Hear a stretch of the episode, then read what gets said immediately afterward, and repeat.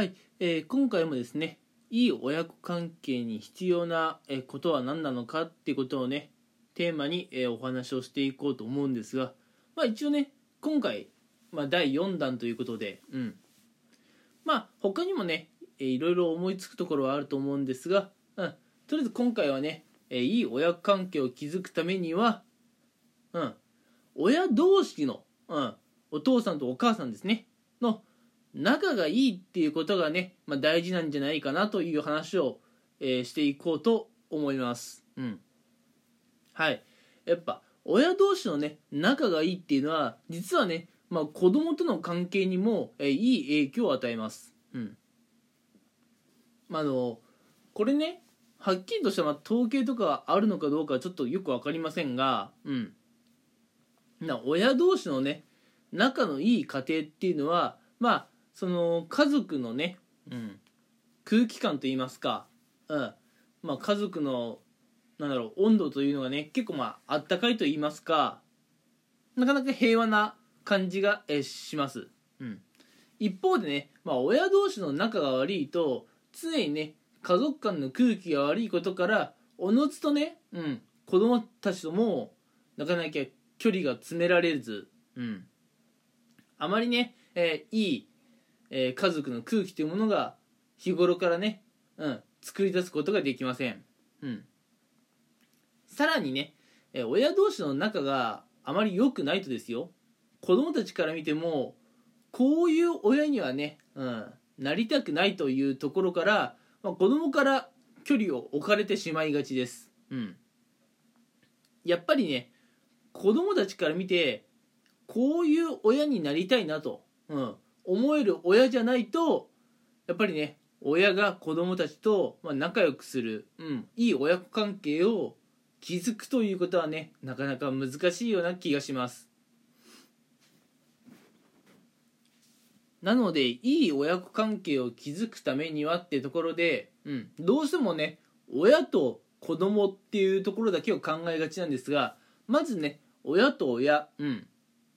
このね夫婦の仲というところをねしっかり、えーまあ、見つめ直していく必要があるかなと思います。うん。まあ各言う私もね、えー結婚なんかしていないのでよく分かりませんがうん。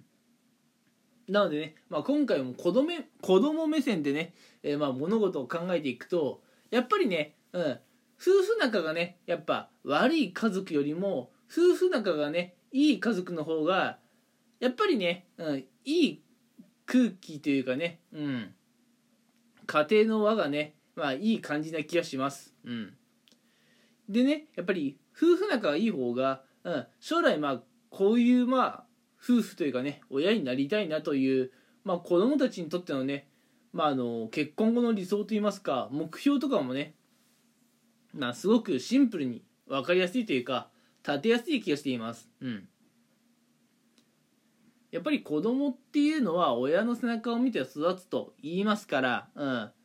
親がね子供の手本になれるような存在であると、うん、やっぱり子供からのね印象っていうのは良くなってくると思います。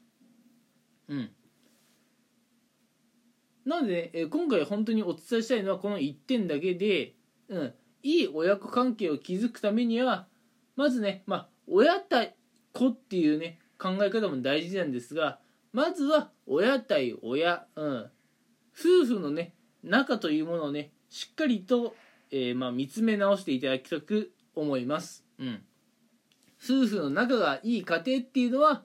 そもそもね家族全体の、えー輪といいますか空気が非常にいいです、うん、で家族全体の空気感がいいともうねおのずとですよ、うん、本当に。自然と、えーまあ、親と子供とのね距離感がえ縮めることができて、うん、良好な親子関係を築くことが可能だと、えー思います。